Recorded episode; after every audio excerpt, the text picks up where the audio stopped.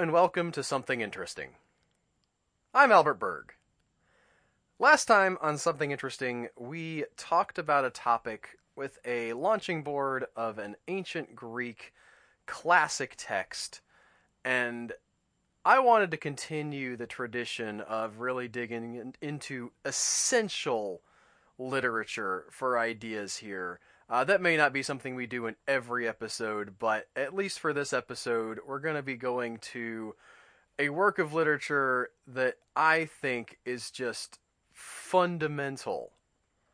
Just absolutely essential reading, maybe even more so than the Greek texts that talk about, you know, classical theory and philosophy.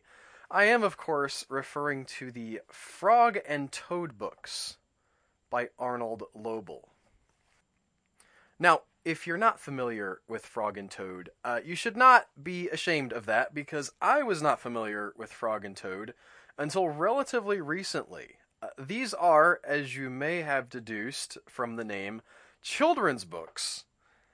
However, as a child, I was not exposed to Frog and Toad. I came to Frog and Toad very late in life, when I had children of my own, and we were given storybooks of various kinds to read to them, and 90% of the kids' books you get are just absolute garbage. I don't even mean, like, Dr. Seuss, there's probably not really much of a moral in them kind of garbage. I mean, like, just forgettable, boring nonsense. And I am here to tell you that Frog and Toad are on the absolute opposite end of that spectrum. They are a joy to read, I think, because fundamentally, especially Toad, is very flawed in very relatable ways. Not flawed like a tragic character of literature, but flawed in the sense that he is not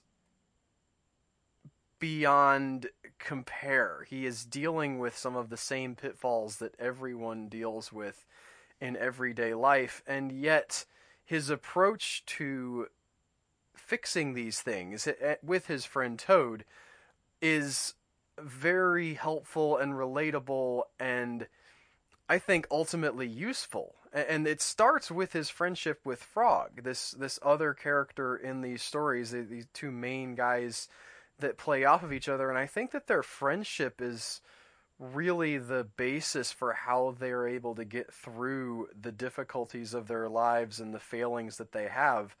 And that's, you might argue that that's giving it more depth than it needs for, hey, it's just a kid's book kind of thing, but I really do resonate with these stories on a fairly deep level. And so today we're going to talk about a Frog and story from the book Frog and Toad Together, and this story is called Cookies. Now, I will summarize the beginning of this story. At the beginning of the story, Toad bakes some cookies and brings them to Frog's house. And the cookies are amazing. The cookies are the best cookies they've ever eaten, and they start eating, and they realize that they are stuck eating these cookies because they are just so good. And we will pick up the reading at that point in the story. "We must stop eating," cried Toad as he ate another. "Yes," said Frog, reaching for a cookie, "we need willpower." "What is willpower?" asked Toad. "Willpower is trying hard not to do something that you really want to do," said Frog. "You mean like trying not to eat all of these cookies?" asked Toad. "Right," said Frog. Frog put the cookies in a box. "There," he said, "now we will not eat any more cookies." "But we can open the box," said Toad. "That is true," said Frog.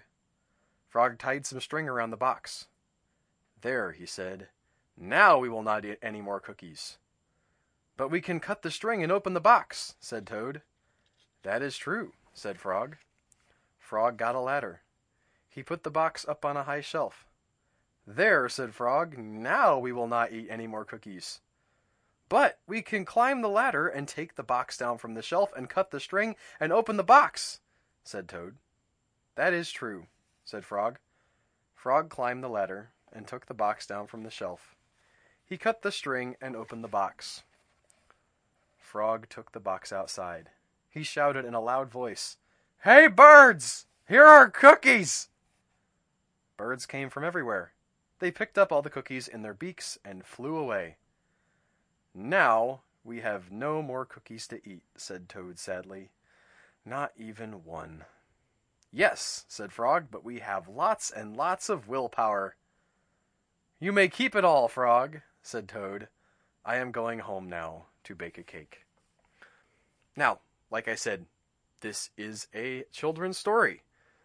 It might seem relatively simplistic, and yet I think it is an excellent jumping off point for thinking about the topic of willpower, because it really ties into what we understand about willpower today in psychology. There is this idea that if you want to stop yourself from doing something, that you can sort of flex this internal mental muscle and just push yourself away from it psychologically, let's say. And the eating one is a really good analogy, because it's not necessarily shameful to eat a cookie or have a pizza or whatever, but we've all been at that place where we're eating more, and yet there's a part of our brain that's saying, well, I wish we weren't.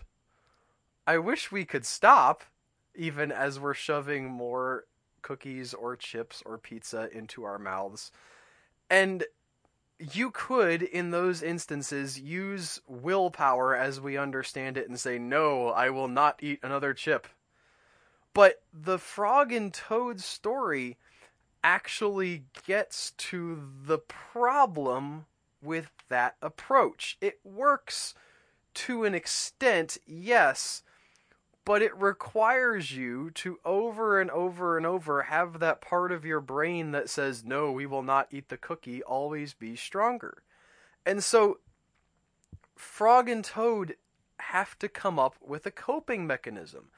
And Frog's coping mechanisms are gradually more complex. He starts off with the box.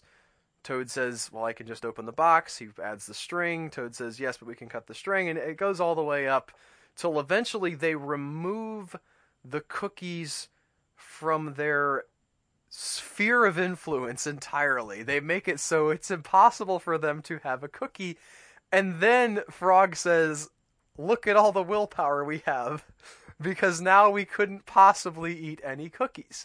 And it's, in one sense, played for laughs. It's a very silly thing to say, because now there aren't any more cookies. There's no point in talking about willpower. But it's actually very profound. And if you're familiar with a test called the marshmallow test, scientists have actually found that this phenomenon of removing the temptation as opposed to exerting pure willpower is a legitimate and even the best strategy that you can have to get yourself out from under temptation. And as I was doing research for wanting to talk about this topic, I learned that there actually is a psychological definition of temptation, which in my mind has always sort of been a moralistic, ethical kind of idea, but psychologically they just describe it as something that on some level you're opposed to doing, and yet you are attracted on another level to breaking your self-imposed taboo, whatever it might be, right? You don't necessarily have to get into specific systems of ethics to understand and agree that probably everybody has some kind of a standard for themselves. And also, if that standard is anything, right, beyond I can do whatever I want to, then there's probably going to be a temptation, an urge to break through that standard. In fact, it wouldn't make sense to have a standard if there was not some urge to break it and go and do the thing you don't want to do. And there's, I alluded earlier to the marshmallow test. The test that scientists did, I think for the first time in the mid-'60s, was they put kids in a room with a marshmallow. And they said to the kids, hey guys, I'm going to leave you here with this marshmallow on a plate. And we are going to leave the room. Nobody's going to be here. You're going to be here alone with a marshmallow for 10 minutes. And we're going to come back in 10 minutes and see what you did. And you can eat the marshmallow if you want to. But if you don't eat the marshmallow, we'll give you a second marshmallow when we come back. Now, there were obviously a range of responses to this. Most amusingly to me, there is a TED Talk that describes this experiment in which the person giving the talk mentions that one child tried to hollow out the marshmallow and eat the inside part, but make it look like she had not eaten any, so she could still get another marshmallow when the researchers came back. It didn't work out because all the kids were, unbeknownst to them, on some kind of camera that was recording all of their activity. But the basic question was, will these children eat the marshmallow or not?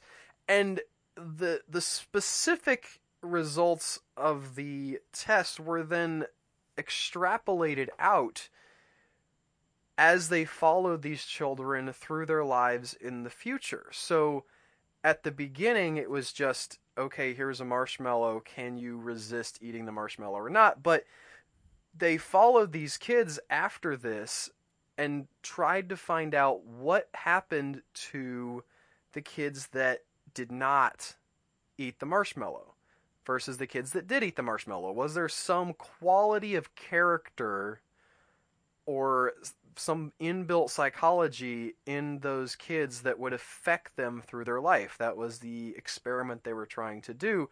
And what they found was the children who chose not to eat the marshmallow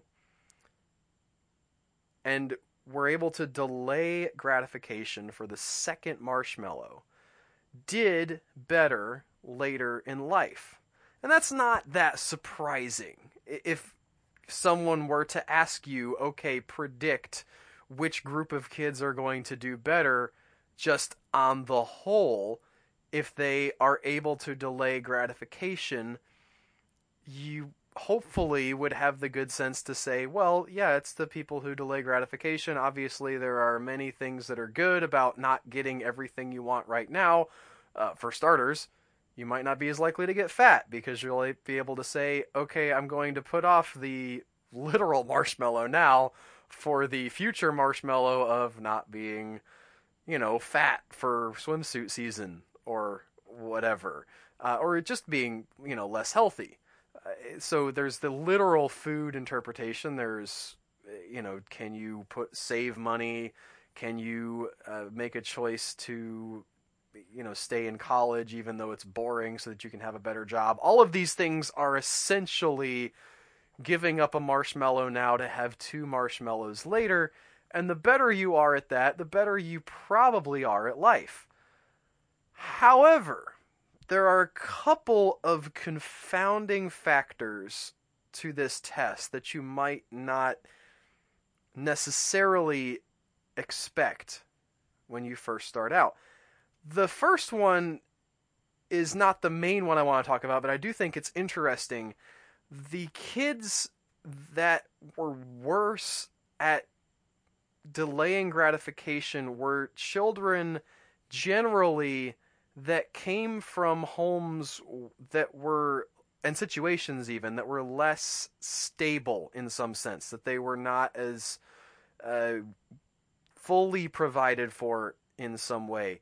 So the reaction to delaying gratification, the idea that I'm going to not have something now in exchange for something later, it could actually be seen as a rational choice in some sense, because even though it's just a marshmallow, in the experiment, right? That's not a big deal.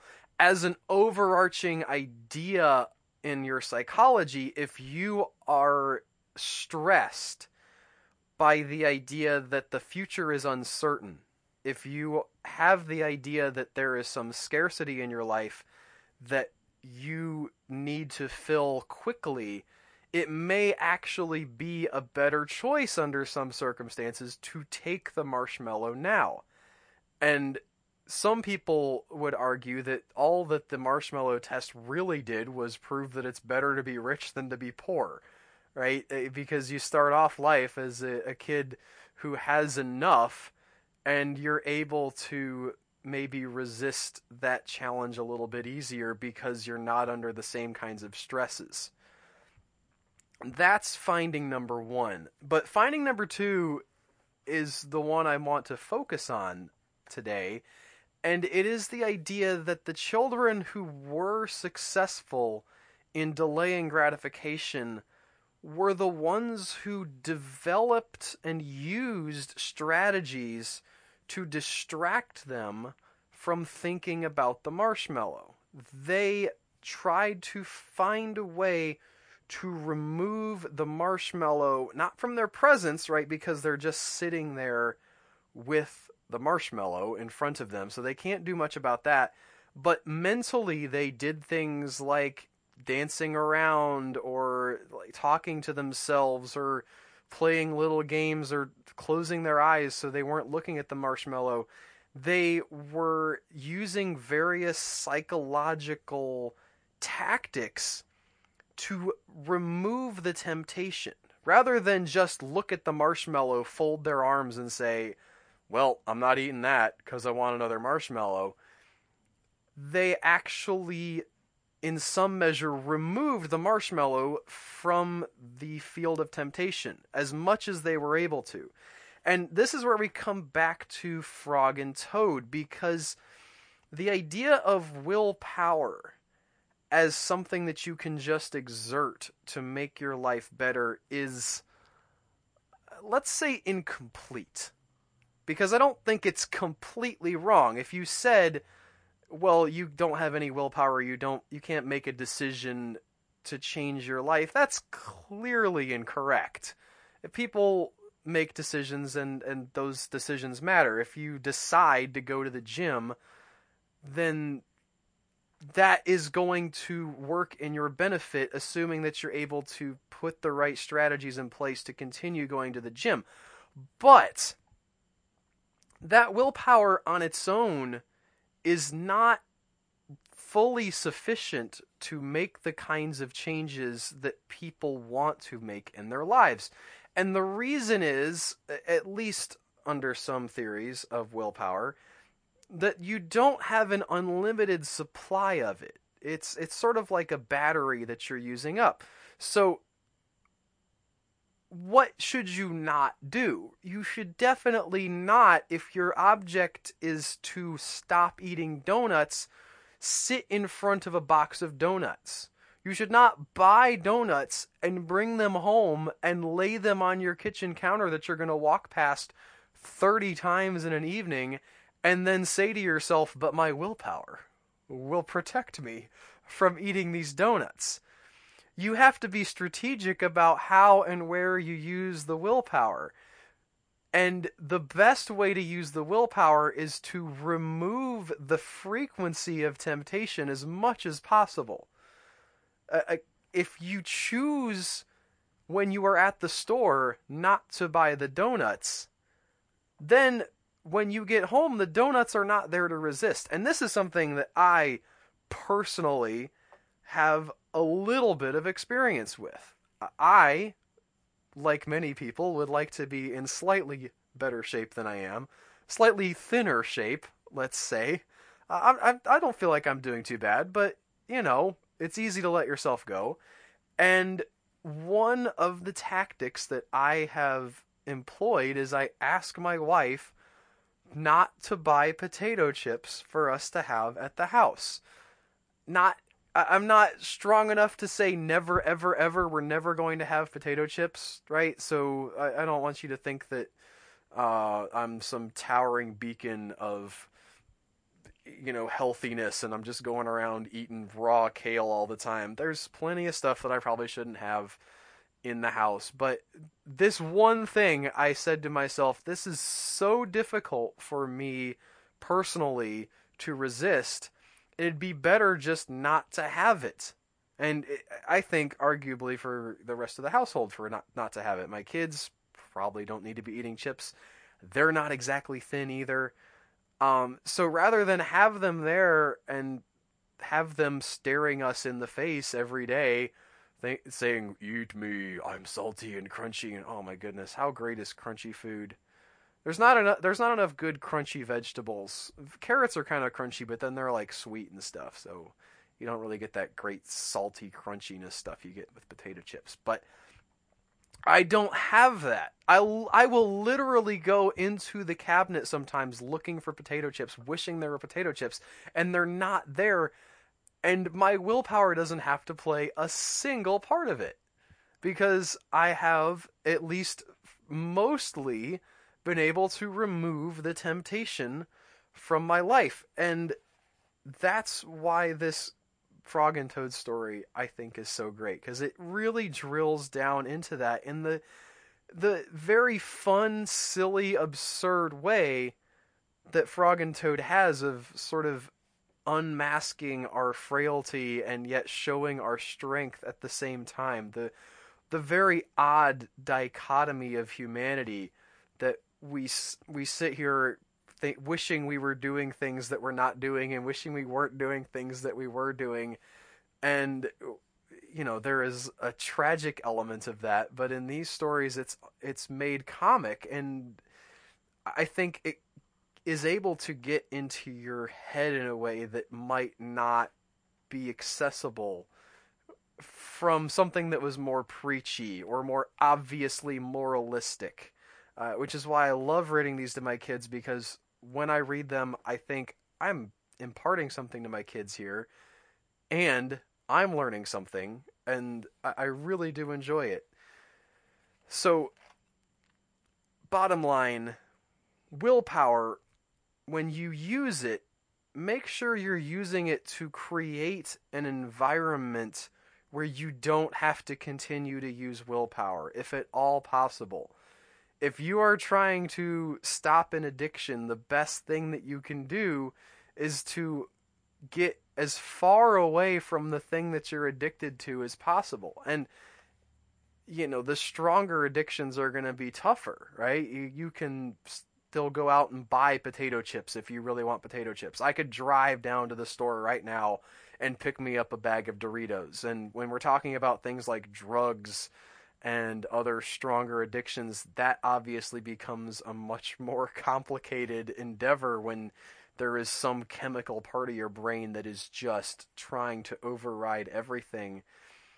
But the first step that you can take is to make the frequency of those choices go down as much as possible. Be like those kids in the marshmallow test who were playing a game with themselves to say, okay, I want the second marshmallow. The first marshmallow's here. What's a way that I can remove this temptation from being at the front of my mind as much as possible?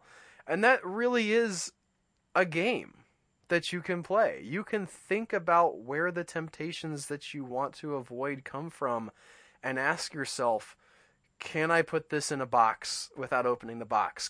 Do I need to tie string around it? Do I need to put it up on top of the shelf? Do I just need to throw it completely to the birds and let them take it away so it will not be a problem for me? And then, even after you've done all that, maybe you're like Toad and you realize, well, I can still go bake a cake. Because that's the ending of this story, which is maybe not the most hopeful thing, but that's humanity, right? That's how we are. That is the truth of our existence, that we're constantly fighting these battles, that it'll never be done. And you can choose to see it as something depressing and dark, or you can choose to see it as an amusing thing, a battle to be fought, something to be conquered. a game to be won. That's how I choose to see it. That's all I have for you folks today. Thank you so much for listening. If you're not subscribed to this podcast yet, I hope that you will choose to do that now. And I'll see you guys next time with something interesting. Take care.